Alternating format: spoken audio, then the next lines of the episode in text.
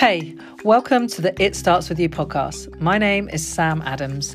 I am known as the real life coach, and this is a podcast that is all about exploring ourselves, about us taking ownership for our lives, taking responsibility, and our experiences and our journeys into that.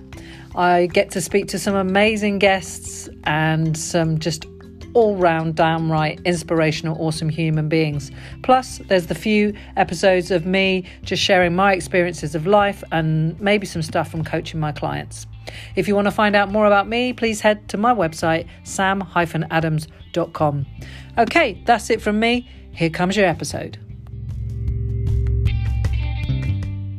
I've got it somewhere. Um, the actual podcast will not go out until February, and obviously I'll share the link with you so that hopefully you can promote it um, yep. in February. so um, yeah, this is the real. Uh, I'm called Sam Adams. I'm the real life coach, and this podcast is called It Starts with You. It's quite a.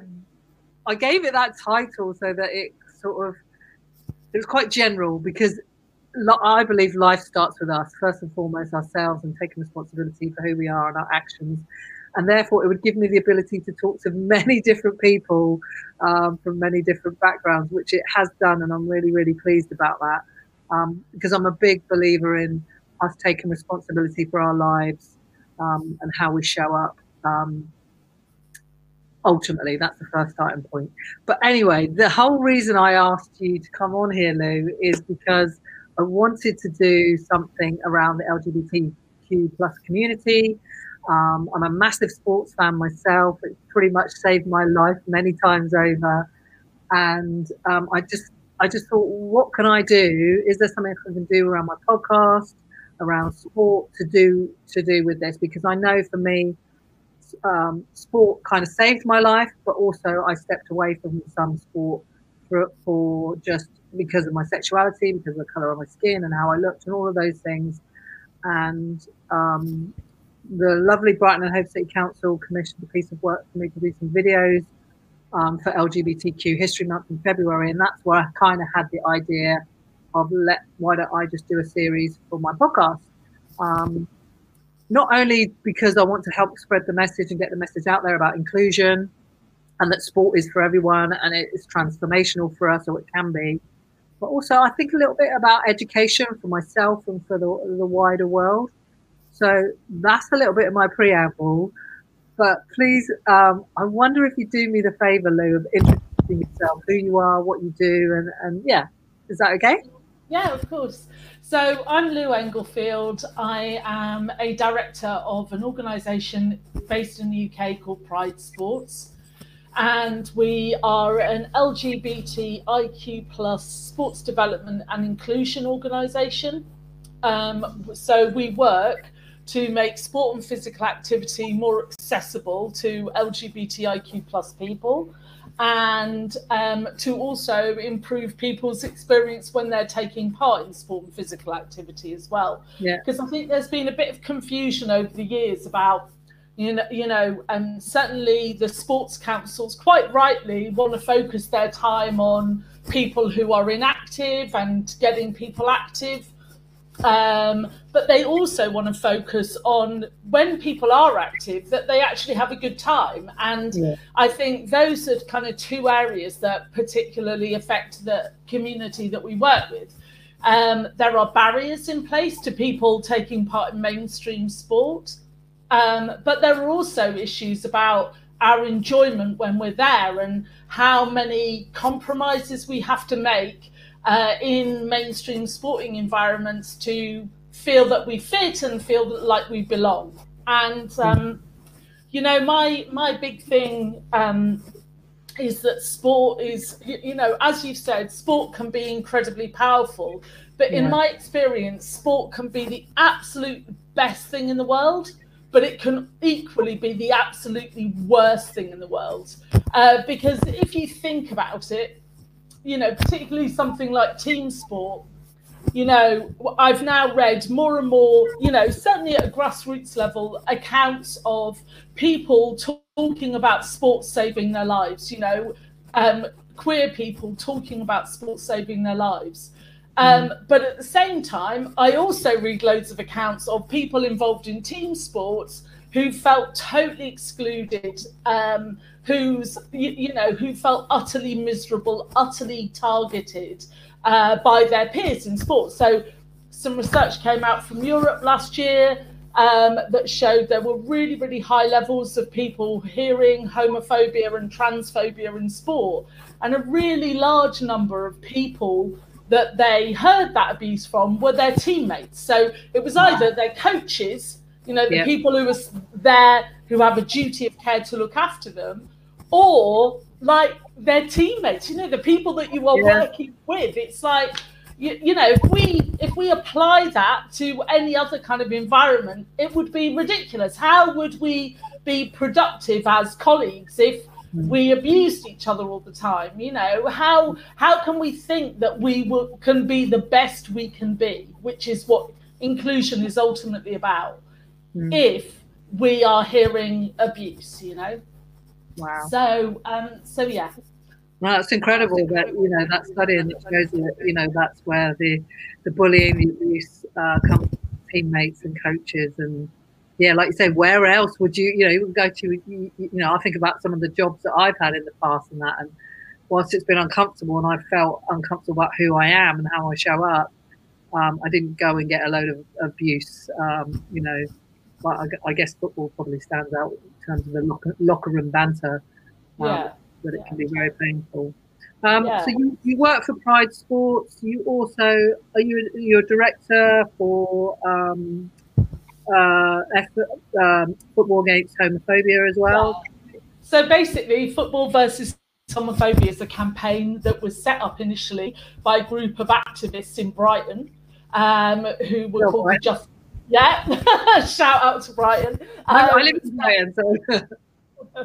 Um, a group of activists in Brighton um, who formed an organisation, a small organisation called the Justin Campaign, and they realised fairly quickly that at that time, football needed a campaign that did what it said on the tin in the way that around that time, Kick It Out's brand had always been kick racism out of football we needed we needed something that that actually spoke to the issues that were being experienced in football at the time for LGBTIQ plus people.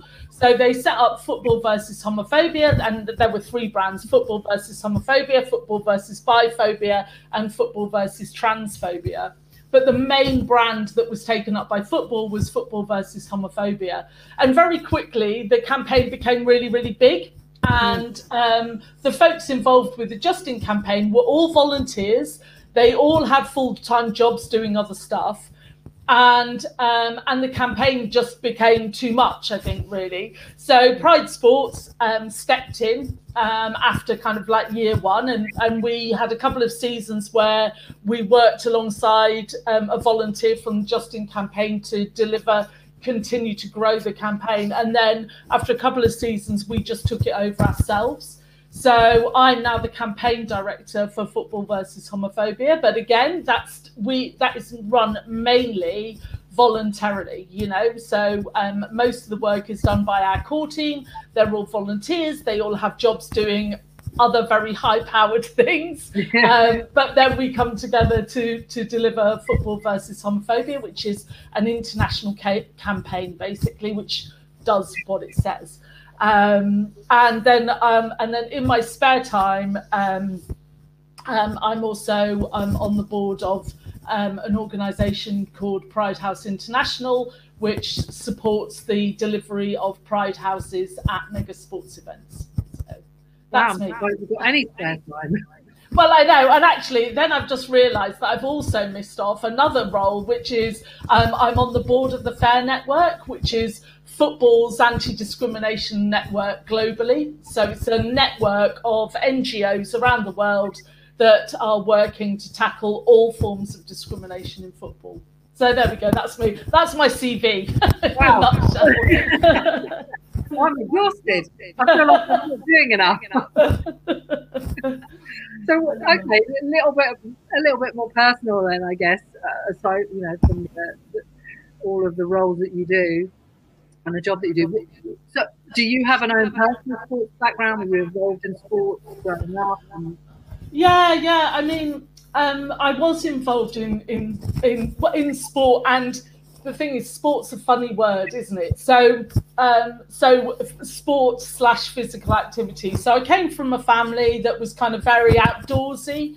We mm. like I grew up rurally, so we used to do a lot of walking. You know, I can remember one of one of my earliest memories, and I must have been really quite young. I think was um, walking up Snowdon with my parents. We went wow. camping, camping in, and my parents. I was so young, and uh, my parents had to hire walking boots for us because you know we hadn't got our own or anything. So that was one of my kind of like earliest memories is is doing that as a family. And then we, um, and then I grew up on the south coast of England, and we sailed as a family. So when I was, I started sailing, I think when I was about eight or nine. Hmm and just in this tiny little hilarious boat that we practically got from a jumble sale. And um, and I was kind of and also by then I was even you know I it, it, used to sink you know like you'd go about you'd go out sail and then you go about which you know means the boat turns round basically. Right. and during the point where the boat turns round you have to kind of shift sides of the boat. So you know, there I was as a kind of quite a large nine-year-old, and I dive over to the other side of the boat, and then and then water would start coming in. So that was. Uh, I just like I'm not a water person. You're no.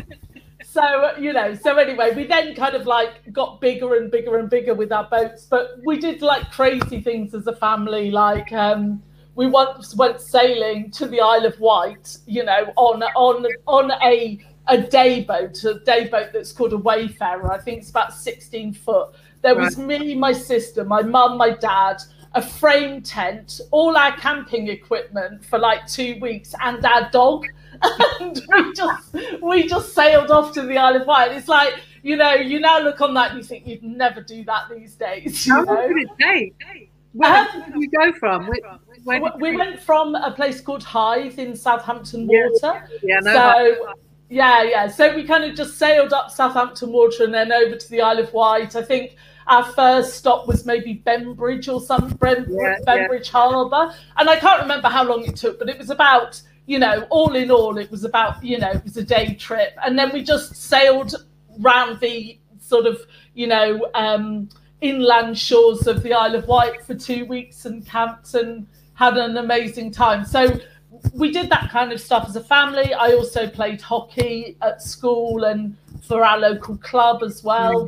Um, and um, and you, you, know, and later on um, played things like um, football and um, you know. So I've always done a bit of something. You know, I've always been very active, but yeah. not always very sporty. Um, did some basketball for at sixth form college, and then basically in my um, 40s um, that was um, uh, the sport that i returned to and i had about um, was it my 40s maybe my late 30s but anyway um, so myself and one of another director of pride sports who was um, who's from barcelona and is a runner, you know, a very, very good runner, uh, mm. middle distance runner. She had played basketball as a child and one year at, at, Manchester Pride, we discovered that we'd both played basketball in our youth, and we decided to set up a basketball team. So we did. We we Brilliant. launched we launched um, a queer basketball club in Manchester. The, uh, the, when it was first launched, was called Slam Dunking Divas as a as a joke it's, it's now called something really serious, but yeah. but uh, but we we had a great sense of humour, and um, and basically there were for the first year there were kind of like five of us, and we trained every week. We paid a huge amount of money for the court hire, yeah. and um, and then at the end of the year we went to the World Outgames in Copenhagen. Amazing. Um, and uh, got absolutely destroyed in the basketball tournaments by loads of giants from like Scandinavia. It was absolutely brilliant. So, yeah, yeah. taking part, right? Yeah, yeah, totally, totally. And you know, the best of that for me is the kind of best of sport, really. And and that club has grown and gone on. They've now got two teams that play in the local league. Wow. Do you know what I mean? So, and and by the time I left, we were playing in the league, and I was regularly getting a kind of a slot on the court. So, you know, it, it I developed as a sports person. You know, even in my forties, you mm. know, playing against, you know, playing against women, young women who just come out of school and, and stuff. but you know, we did okay. We kind of, you know, while I was still there, we we kind of got a bronze medal in in our local um, league tournament and stuff. So yeah, good times. Brilliant. So what? So obviously, you've been quite sporty or active, should we say? I think. Um, you know, what led, what came first? Pride Sports was that the first organisation that got involved in around LGBTQ people in sport and things like that? What led? What was the process for that? Did you was it your experience yeah. with sport or being active? What was it? No, basically, it's the most circuitous thing, really, I suppose.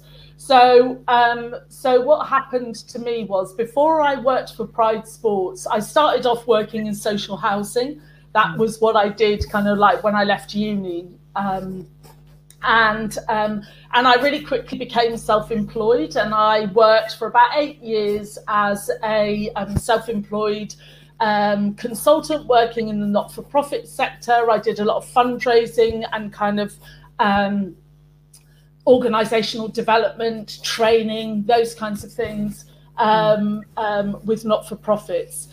Um, and um, and then um, I I I've finished that role, um, uh, made a physical move, moved to Manchester. Uh, took a couple of uh, years out because um, I adopted my second child.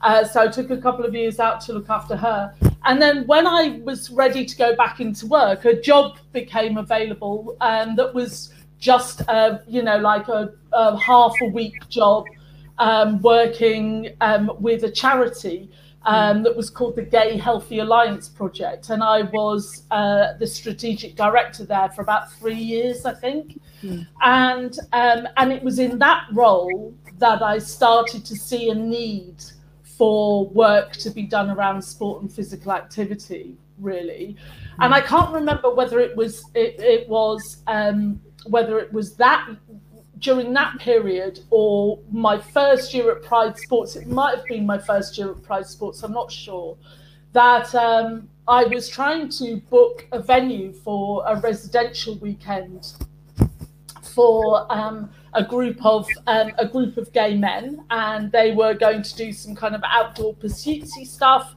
yeah. um, over a weekend. And I tried to book a venue, and basically the venue was just not returning my calls.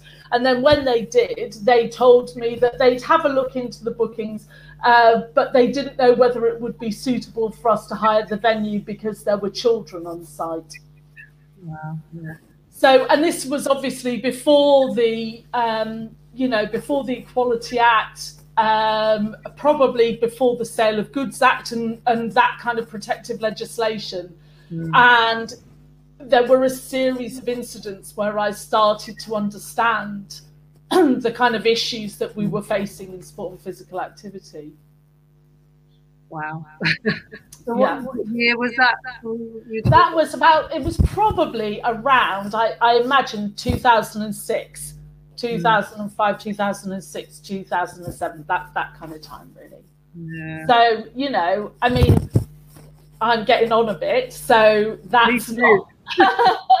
that's not doesn't feel on on some levels you know that feels like forever ago yeah know? i've got children so i see them grow you know and i realize actually for young people that's a really long time ago but for me you know what's that 14, 15 years ago. Yeah, I mean, it doesn't know. sound that long ago, does it? You know, no. Seven, you think, wow, really? Yeah, yeah, yeah, totally. It's not that long ago at all, really, when you think yeah. about it. Yeah. So, how, how do you, I mean, how do you see these organisations growing? How do you get? How are you getting your message out there? You know, football versus homophobia, you know, that's something I know, I know, and I've heard of. Obviously, I've heard of it and I know of it, but maybe somebody that's not listening to this, who's listening to this podcast, doesn't understand, you know, Pride Sport or Football Against Homophobia.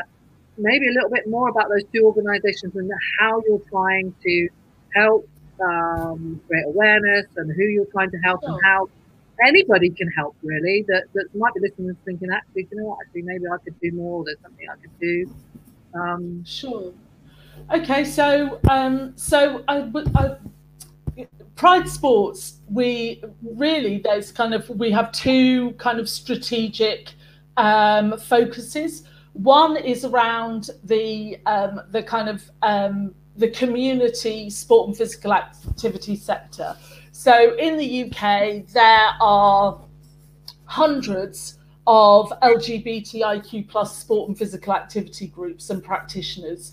And part of our work is to support that sector. You know, we try to, so every year we will, you know, help organize out organizations out with like small loans or bits of advice and consultancy. Um, uh, promotion. I mean, it could be anything. We've done things like from help organizations with some, you know, to develop their brand, for example, because my colleague Jen is is very uh, talented graphic designer, so she's done some work with with groups in in that area. To things like you know funding and you know maybe providing a, like a, some bridging funding at the same time as giving people advice and information about how to raise up, bring in their own funds um, mm. and how to develop a kind of funding base that means that they're more sustainable. So we might do something like that.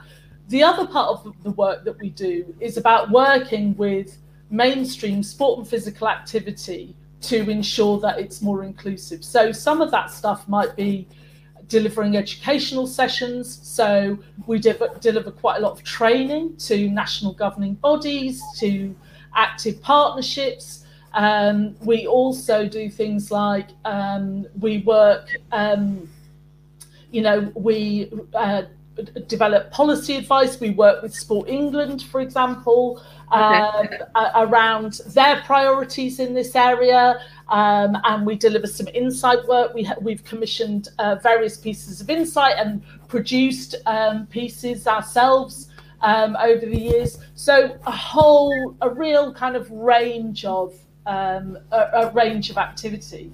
Then with football versus homophobia, we see ourselves mainly as an education campaign.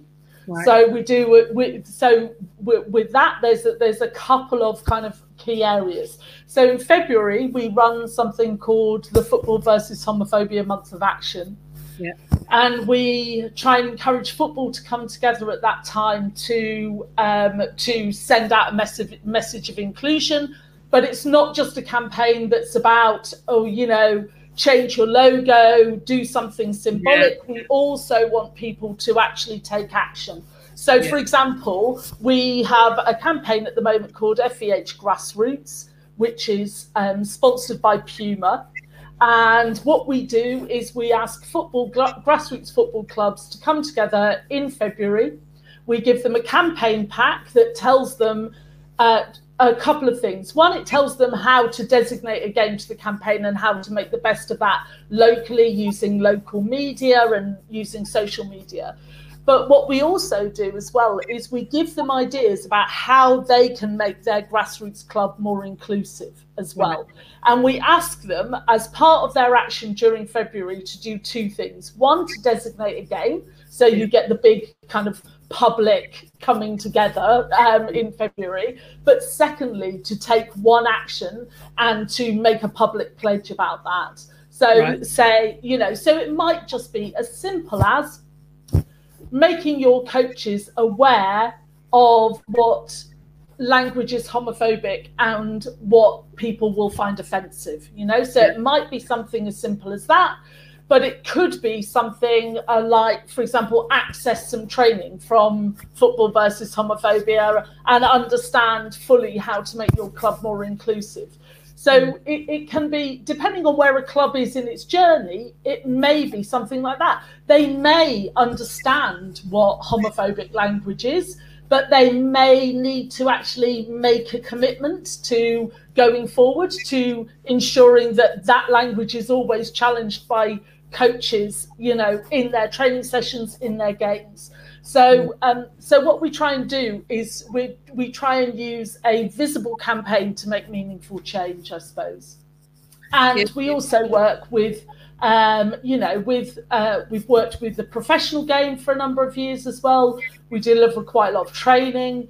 Um, and we also, um, and then we our focus at the moment is very much on non-league football as well, because we think that that is a bit of a that always gets overlooked. You know, we have yeah. grassroots. Uh, there's a lot of focus on that. There's a lot of focus on you know the professional game, the EFL, the the Premier League, but you know who's doing the work um, at a non-league level. And for example, um, we have a youth panel um, as part of the campaign, um, a group of young people who meet and advise us and also deliver their own projects. And mm. um, and a couple of seasons ago, we asked them what what we felt, what they felt our priority should be. And one of the things they said to us was, we feel that there's too much focus on the professional game or the full-time professional game and not enough focus on on non-league football and the lower tiers and and grassroots. So that is uh, that's an area that we have made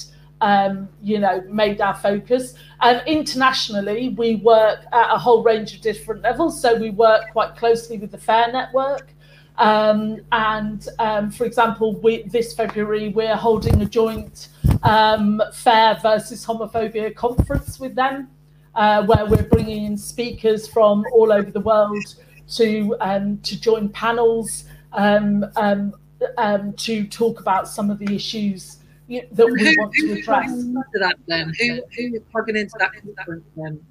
Um, well, that conference, um, the um, the pro- promotion for that will be going out sort of fairly soon, and mm. that will be um, advertised to practitioners around the world. So, to people who work in football anywhere anywhere in the world, it's an opportunity for them to to come and listen and to or to experience some kind of new ideas, some um, some um, you know, around around football and the delivery of football. Mm. And do, so, for example, we're going to have a leadership panel. We're going to have an athletes panel. You, you know, there will be speakers from a range of different Sports. levels. Yeah, yeah, yeah. yeah. Do, are you involved with the FA at all, or? Yeah, yeah, we've we've worked with the um, you know we've worked with the FA in the past. Um, you know, so we know their equalities team um, you, you, know, we don't kind of like have a formal working relationship with at the moment with them at the moment. We we kind of have done in the past, but certainly, you know, we um, you know we are involved in some of the some of the work that they do.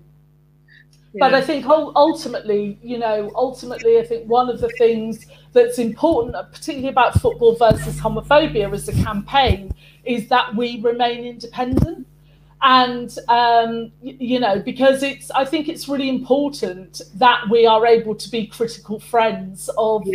some of the organizations that deliver football in this country you know yeah absolutely so what what do you if someone's listening to this i guess you know and they are maybe they they've been involved in sport they might you know they might not be comfortable with you know their sexuality who they are queer gay whatever um, and they've stepped like you know I, I stepped away from some of the things that I did. I felt very uncomfortable about who I was, my sexuality, uh, and I think I probably could have been a downside better than I was. You know, I was a pretty good runner. I was a pretty good athlete. You know, um, you know, I came second in my county championships and things like that. But I wasn't comfortable with myself, so I never really. I don't think I went on and fulfilled my full potential. Um, but there was obviously other things going on for me. But just for anyone listening to this that that has maybe stepped away or was thinking about stepping away from what, at whatever level they're at, you know, this isn't about just elite athletes or whatever, um, but whatever level, where can they go? Where can they seek support? How, you know, what, what would you encourage them to do? Well, I think one of the most amazing things about sport at the moment is that um, is the growth of um, LGBT plus or you know LGBTIQ plus networks in sport. Um, so, for example, there's the Athletics Pride Network. Yeah. That is is is literally a network of people who take part in athletics in this country. So they are athletes, they are coaches, they are administrators, they are people from all levels of um, all levels of um, of the sport, you know, all the sports that make up athletics. And I think that those um, those networks are potentially revolutionary. So if you are in athletics, if you're in swimming, for example, at the moment, um, you know, there's also an aquatics network.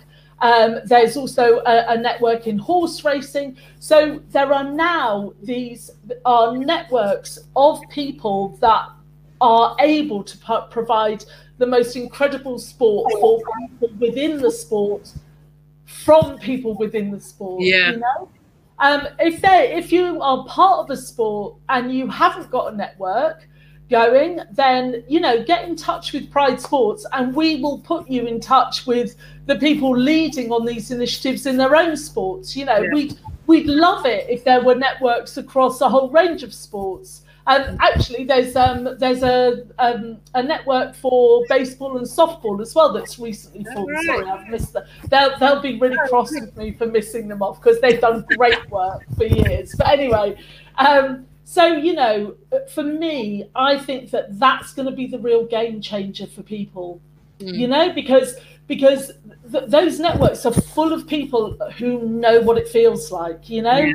they, they they they know what it's like in their sport they know how their sport works they know what the barriers are they've got some ideas about facilitators because they're still there you know, and um, you know, and I think having met some of the people who are leading those networks, there's a great level of empathy there as well. So you would never need to feel worried about approaching them. You know, there, there there's some great people doing some really good work. Yeah, I mean, it's way different from when when we was kids. yeah, no, isn't it, Sam? And and you know, you you will not be alone. I mean, one of the things that we talk about, you know, that gets talked about in the media loads, and I don't want to to go into this, but you know, why we haven't got a gay male footballer who's come yeah. out, you know, um, and and equally, I would say, you know, why have we only got one cricketer who's come out in the last ten years? Why have we only had like a couple of rugby players who've come out in, in anyway? Mm. But so we've got that whole debate, and one of the things that people don't often talk about is about how people will have left their sport. People like you yeah. who had loads of potential will have left their sport because of their discomfort, yeah. because of their discomfort that, of those spaces being very binary gendered spaces, you know, where, you know, you're supposed to behave as a particular way as a woman, or you're supposed to behave as a particular way as a man, or, or look a certain way as well, isn't there? There's yeah. how some, especially, you know, female athletes, like, you know, if they're too muscular, yeah, um, totally, totally. I mean, you know, there, there was some research done a very, you know, about 10 years ago, to be fair, uh, just a small study that was done in Bradford by um, a colleague of mine into the experience of lesbians and gyms. And um, and basically, the, the research found the research found that lesbians felt completely intimidated by um, using about using gyms because they didn't feel that they would present as heteronormative enough. You know, they felt that they would be really visible, that, you mm. know, they would feel really exposed because they weren't wearing the right sort of lycra. You know, there were loads of anxieties. And, and actually, on a broader level, that's been borne out by some research that we've commissioned in the last few years that show that LGBT plus people experience far more intimidation and guilt about sport and physical activity than the population as a whole. Wow. I can, I can relate to that. I really can relate to that. And it's how you're seen and how you're perceived, or how we think we're being seen and how we think we're being perceived. Yeah. You know, I was a tomboy, you know, uh, you know, so you know, how I showed up, how I walked, how I talked, how I dressed. It was sort of, yeah, it was all a bit obvious and a bit uncomfortable and trying to pretend to be somebody I wasn't and saying the right things. Man, it's tiring and draining. And, um, you know, sport for me is, like I said, as a, as a young kid, actually helped me massively because it was the only thing I was good at. Or, you know, and, and I didn't feel included in lots of other areas. We were the only sort of black kids in school. Um, there was other things going on for me personally, but um, you know, and then obviously, you know, thinking that you know my about my sexuality, and I was very confused. Um, and sport was really like the one thing that helped me um, feel included, but also lifted my mood and my energy and made me give, gave me a level of confidence. So it can be this amazing thing, can't it? Sport. It can be transformative for you, but equally if you feel like you don't fit in or you're not the norm or you, you know you don't present in a certain way it can also be a, really painful place to be. Sorry excuse me. Yeah I, I and i think that's so true. You know i suppose now over the years having spoken to a number of different athletes performance athletes i think one of the things that has been quite common for for some of those athletes is that um, actually their sport was a bit of um, uh, you, you, know was a bit of a saving uh, place yeah. really you know i've spoken to more than one athlete who you know had was having a horrible time at school um, you know um, as a teenager feeling bullied feeling like they didn't fit you know and the irony being these are performance athletes who just weren't footballers yeah. So they were totally picked on at school because they weren't part of the football team or didn't have any interest in football. So they yeah. were like weirdos, you know. Yeah. and then actually they went on to become Olympians, you know, or Paralympians. Yeah. So it's kind of like, you know, the, the, the absolute irony of that. But but you know, they found um, sport as their saving place. And and I think you know, so sport can be a safe haven, but it can also be a place that you're alienated from. And I guess some of those those those athletes that I'm talking about are maybe, you know, the athletes who found safety in sport despite some of the yeah. you know the the language that was being used or some of their discomfort and and um, you know um, you know all the other things that we experience as, as young people um, in sport and i think one of the things for me that's really that's really interesting sam is that you know whilst we're talking about s- sport a long time ago as young people we also know um, from recent insight that we've done that young people are still having really negative experiences yeah. of school sport and physical activity. So, if we're expecting young people to progress beyond school sport, we're alienating a whole load of young people at that level. Yeah, you put them up there, then you know how many amazing people or athletes or or lives could be saved could be changed?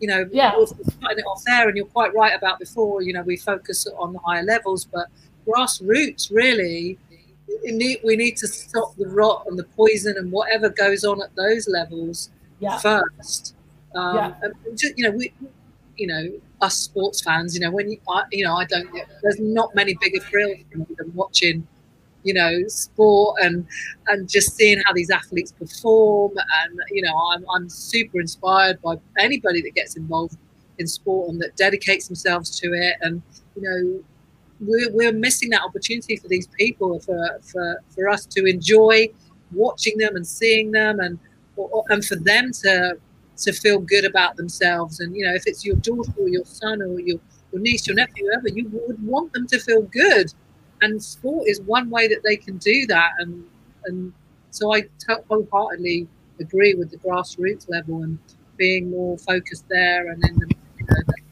of football. I mean obviously football is the big sport that we always talk about. Um, but I do think that we need to what you're doing great amazing things at, those levels already. So um, I think that's where a lot of the work you know like say in schools you know I listen to my little niece talk and she's sort of 14, 15 about things that go on in school and sport and how, you know, in some ways, you know, you talk about, you know, LGBTQ community at her school, and it's almost like, well, yeah, we talk about the stuff. She's got trans friend and all of this. Then on the other hand, there is still that homophobia and there is still that name calling and bullying. It's very, it's more open, but it's still, whilst it's like when I was at school, we didn't really talk about it. Gay was used in a derogatory way, as it was, a, it was a, you know, it was a bullying term. Whereas now they will talk about it and they're educated about it, but equally there is still that homophobia and that bullying with it. So, well, I think, yeah, I think one of the things that's really interesting is that some researchers, there's been some research that's come out recently that talks about the disparity between attitudes and language um, amongst young men in Australia who play rugby. But I think there's there's also um, there might be some um, some findings that are international as well that include the UK.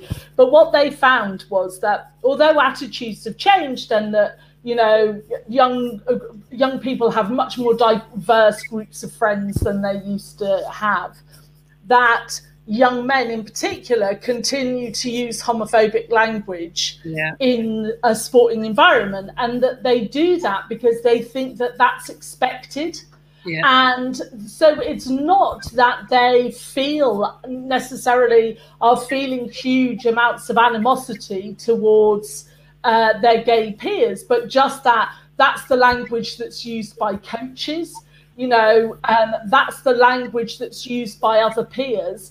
And so they fall into line because everybody at that age wants to belong, you know. Exactly. I did um, the kid myself, knowing that I was, you know, knowing who I was, and you know, I did it myself because you just you want to fit in, you want to be included, you're trying to form your own identity, and you change to fit in with whoever, whoever you want to be part of, or whatever you want to be part of. You change and use the language as well.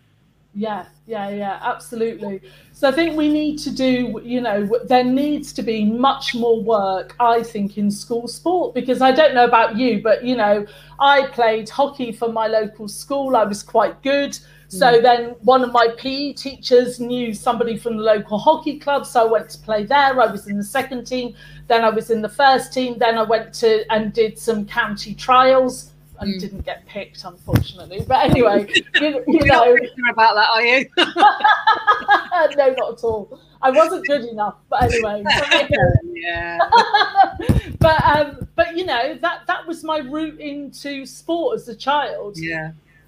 And my thing is, you know, if school sport is still the route into sport for many young people, yeah, and uh, and our young people you know, are feeling really excluded from those spaces. Young trans, non binary people feel like they don't belong. Young lesbians are still being, you know, are still being having to face stereotypes. You know, young gay men are still having to hear homophobic language used.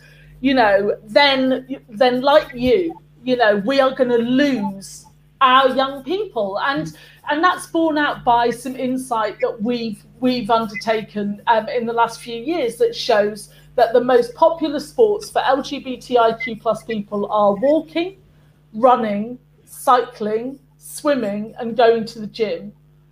Right. And the thing that's common about all of those sports is they're individual sports yeah. and they're all yeah. completely anonymous. So nobody necessarily knows who you are you know, maybe a bit more scrutiny in the gym, maybe a bit more scrutiny swimming. Yeah. But those those sports are the sports that, as a community, we are more drawn to because we can be anonymous in those spaces. Yeah, you know, absolutely. you know, I I I'm not running at the moment because of an injury, but don't go there. But you know, I I gen I generally run to keep myself fit, and I do a lot of walking, and um, because I live in a rural area. You know, nobody. You know, that I, I generally just see sheep, so it's like nobody nobody cares who I am or knows who I am. Nobody's like looking at me. Yeah. I'm a runner as well. You know, I, I run, and it like I say, a solo run. You, you know, uh, you know, I had many years of like wanting to join a running group or, or this group, but I was always like, you know, you got to come out again, and you got, you know, it's like, yeah, yeah. So I'm no, totally, and, and what you've just said, Sam, is so important, isn't it? I've got to come out again and that's the other thing, isn't it? Is that people tend to think coming out is like a one time thing. Yeah, oh, no. yeah, I came out when I was 20. I came out when I was 15. No, actually, we come out every single day almost. Yeah, we do. I wrote an article for, um, I can't remember the name of the magazine, but I spoke about it there. And, and I think one of the questions was about coming out. I'm like, look, you don't come out once. You come out, you know, new job, new friends you know, I don't know, wherever you are, all yeah. these social situations, effectively, you have to come out. Yeah. you know, yeah. Hundreds of times, if not thousands. Yeah, um, totally. and if you're not comfortable, like for me, who wasn't comfortable with with that, and you know, my sexuality and being gay, I, I didn't. So you know, and I'm a social person. I lo- I'm an extrovert. I love people. I get my energy from people. But I think there has been many situations that I've gone into that I've just felt like, well, I don't really want to go because I feel like I can't be myself. Um, you know, and you can apply that to everything, you know. And, yeah, totally. You know, it's totally. only now that actually in the last couple of years, really properly, properly, that I know I'm fucking badass. And I don't care what you think about the color of my skin, the, my hair, or my sexuality. I'm me, I love me enough, but it's taken a hell of a long time to get there. Yeah you know, and I don't want that for other people. I think that's probably one of my messages is yeah. I don't want it for to take you as long as it's taken me to almost transform myself, to allow myself to be myself. And I think one of the things I really, I'm really conscious of time we're talking for ages, which is great. Um, but one of the things I want to touch on is that when we can't be ourselves, how the hell can we perform at our best? How can we be our best? Yeah, absolutely. And I think, you know, there are, um, you know, there are increased kind of like numbers, uh, uh, uh, in, increasing stories that we hear now from performance athletes who, when they have come out, you know, yeah. adults, I'm talking about, you know, when they have come out in performance sport, they have been met with a huge amount of support. So yeah. It's not that that homophobia goes away. You know, if um, you no. know, we look, for example, at, at, Collin Martin, who's a footballer in the United States. You know, he experienced some homophobic abuse last season, this season um, yeah. on the football pitch. But since coming out, he he was when he came out, he was inundated with positivity. You know. Yeah. Um, so yeah, I think we've got um, there are you, you know we've got more and more athletes now who come out who are able to be their authentic selves and who are saying that that's had a positive impact on yeah, their performance. Absolutely. I mean, I why wouldn't it? Sorry, go on. No, I just said, and why wouldn't it? You know, no, exactly. It? You know, and that's a big bit about the work that I want to do going forward. It, you know, I I'm I'm a life coach. I use that term loosely, but it is kind of there. Um, but I, I, I'm about helping people be transparent in order to get the best out of themselves and the best out of life. Because at the end of the day, that's what we're here for, right? You know, we're on this planet to be who we are, to get the best out of ourselves and have the best life that we possibly can. And I don't, and, and if you can't be yourself, how the hell can that happen? Um, and then, you know, that plays out and filters into other areas of our life, sport, work, business, or whatever, relationships. Um, so I'm a, you know, that's a, big bit about what I want to do going forward is support. You know, now I support mostly business people, solo entrepreneurs, ambitious people, but I want to do that in a sports arena for sports people. Um, because you know, because obviously, like you look at the elite sports, they've probably got sports psychologists and all of this and whatever. Um, but I, I, I absolutely want to help sports people show up in the world as who they really are because I know how freeing it is you, you, you, know you're much more energized your performance will improve. You know you look like look like i'm i think i read something about um, robbie rogers when he sort of came out and he came out obviously towards the end of his career and then got signed to la galaxy and all of that but he said he'd wished that he'd done it like the, the 11 years previous of his career that he'd done it then because there was no greater feeling you know than than playing and by being himself. He felt he performed better and he enjoyed the latter part of his career when he was out way more than he enjoyed, obviously, the previous yeah. years. And going yeah. down at the end of the game, knowing that his partner was there, his son was there, he said, "I just played uh, so much more freely." Um, so, and surely, you know, if we look, us sports fans anyway, and just humanity, human beings, we want to see people be the best that they can be. So we have to, you know, create an environment where they can. Yeah, yeah, yeah, absolutely, absolutely. And I just think, yeah, you know, we, we use Robbie Rogers a lot in the education work. Football, yeah, yeah. yeah. Of um, course, he's probably one of the only few examples, really. Well, yeah, yes, absolutely. But also, he's a really great example because of what you've just said. You know that he he was, you know, in the UK, you know, on loan from Leeds, um, you know, feeling like his career was over, you know, feeling like he fundamentally couldn't be a gay footballer, that that yeah. those two identities could not coexist. Yeah. So like left the game and then, you know, and then as you say, signed for LA Galaxy. Next season they were in the MLS playoffs and he was a core part of that team. I mean, what an incredible story. And and he's very articulate. so, yeah. you know, he, he's done be, so many he, interviews. Yeah, know. no, he interviews well. He does speak well, which yeah.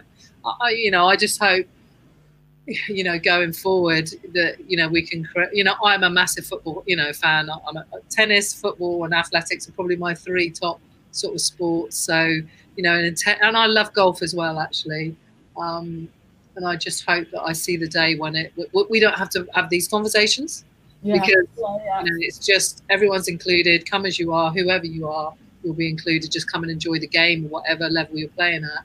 Um, I, I, hope that that day comes, and you know, football frustrates the hell out of me. I love it, but it, you know, men's football especially.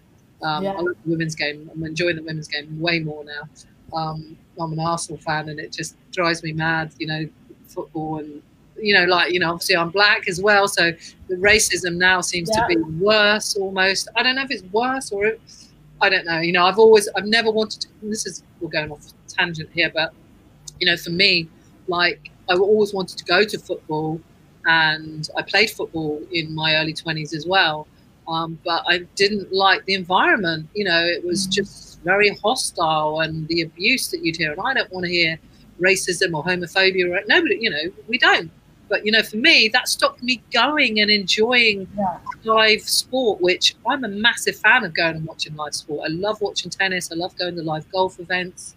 Um, but I wouldn't go to football because hate. I knew what. Well, it was to me. It was just racist, homophobic. It was all of it, and and I never went and enjoyed it. So we're, we're you know, maybe we're also preventing people from going and enjoying live sport and, and fans going along as well as much as participating yeah definitely i mean definitely definitely i mean you know i suppose um you, you know uh, because i'm i suppose on social media i follow quite a lot of lgbtiq plus people and then they retweet what other people say.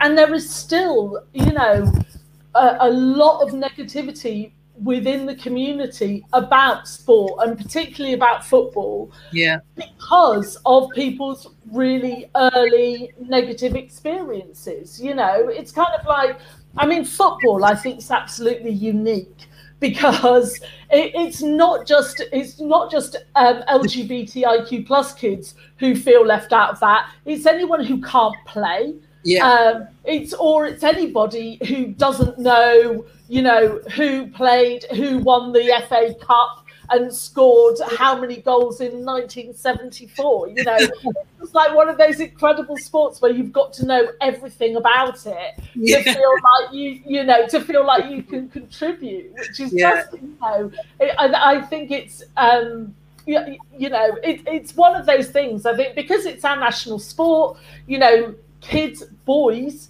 you know, get a, a you know a ball put at their feet from year dot. Yep.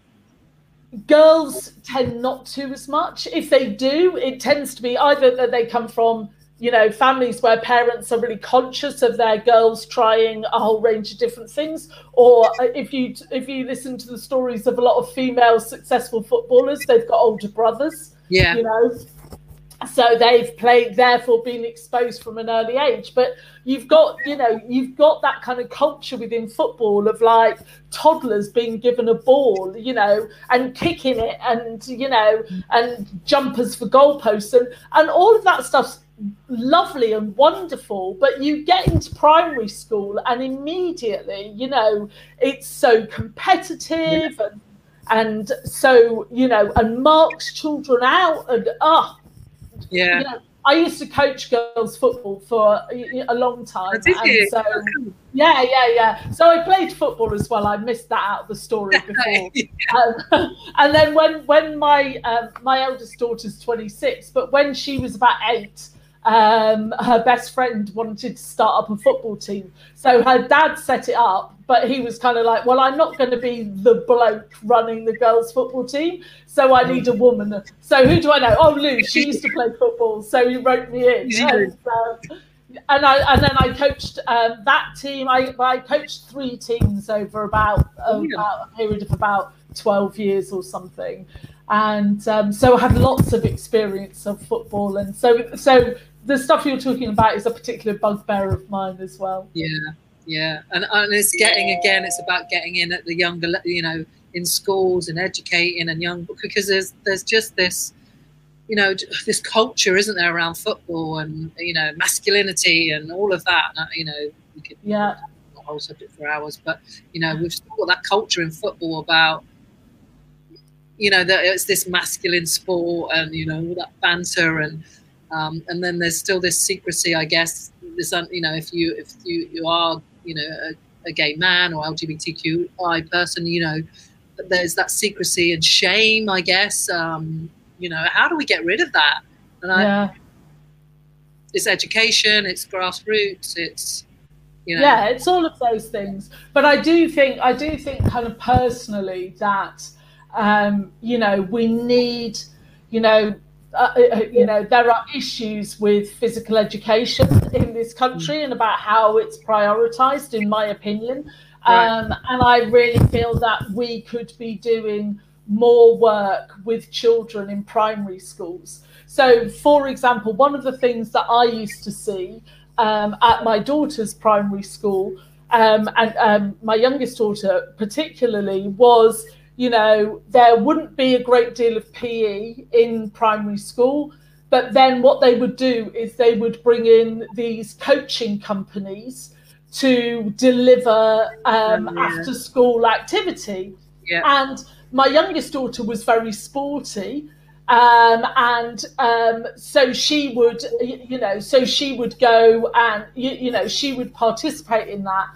And you would absolutely just see you know that these these private coaching companies employing young men who just left school who'd got like one of their coaching badges and they would just set kids up to play football. It was 99.9% boys um, yeah. and they would set them up to play football and then i would just see them standing on the side of the football pitch texting you know mm. and just letting the kids do what they wanted to do. And I just think we are doing such a disservice to children if mm. that is their experience of sport and physical activity. You know, I, I mean, I've worked with some fantastic, fantastic young coaches, and yeah. I know there are some amazing coaches out there, but you know, we need to really be beware of, you know, coaches who pay you, you know, coaches being paid minimum wage,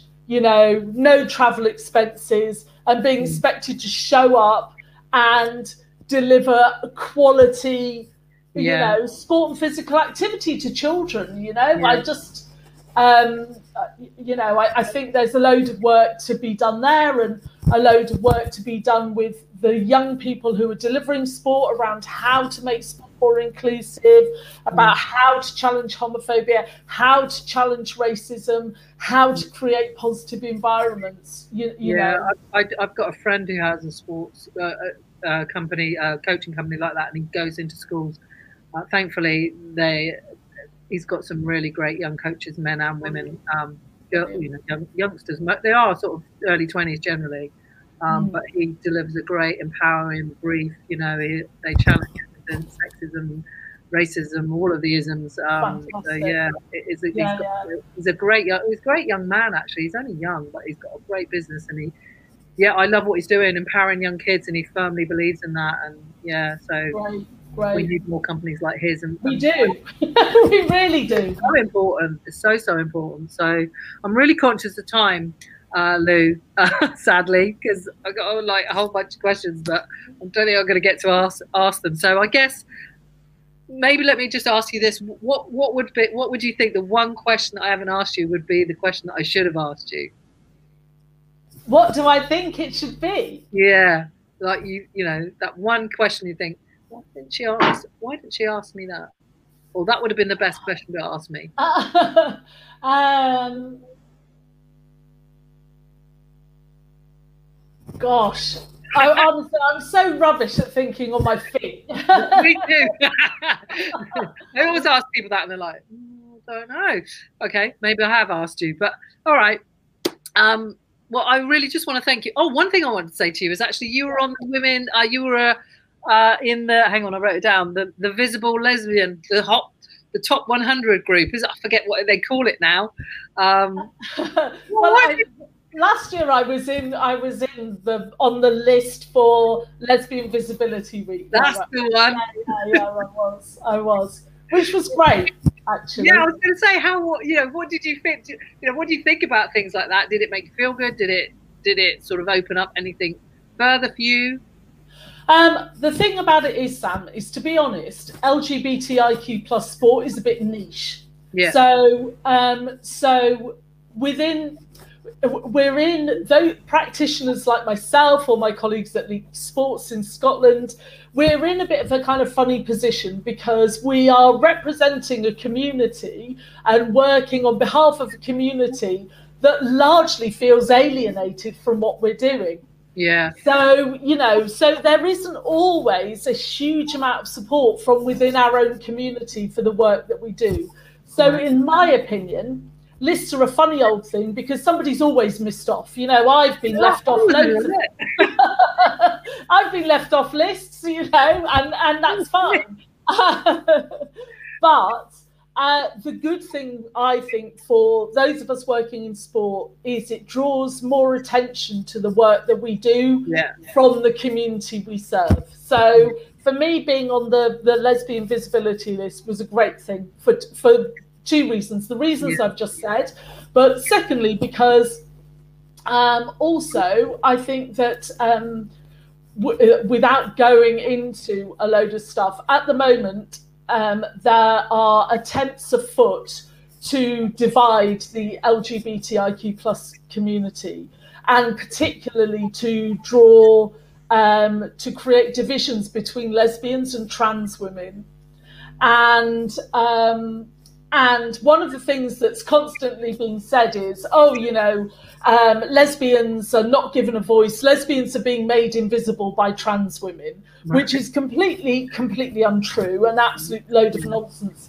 But one of the things that is true is that lesbians have not necessarily had a voice. You know, the, the experiences of gay men are always prioritized. Yeah. So, for example, you know, um, all the conversations are always about gay men coming out in football.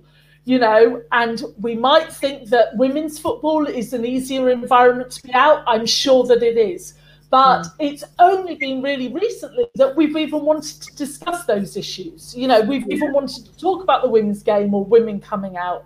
So, mm. um, so I think things like the lesbian visibility list are really, really important because it's really important that we celebrate lesbians, whether they're trans, cis, what, non-binary, you know, yeah. whoever we are. It's really, really important that we celebrate diverse identities across the LGBTIQ plus community and not just the identities of gay men, basically. Yeah. And um, you know, um, uh, and that's my bottom line. So yeah, I think I, I was pleased to be on the list. I was I was honoured to be on that list. No, good, good. Congratulations. Well, it's been wonderful talking to you. Thank you so much. I do like I've got a whole bunch of questions, but I try and keep the podcast like less than an hour, which I've not achieved. um, Thank you so much for having me on, Sam. No, it's it's been an absolute joy, and, and keep up the good work. I think what you're doing is amazing. Um, you know, yeah, it's just incredible. I feel I feel like I need to up my game. Don't you'll end up old before your time. I think. I am. I am. I am.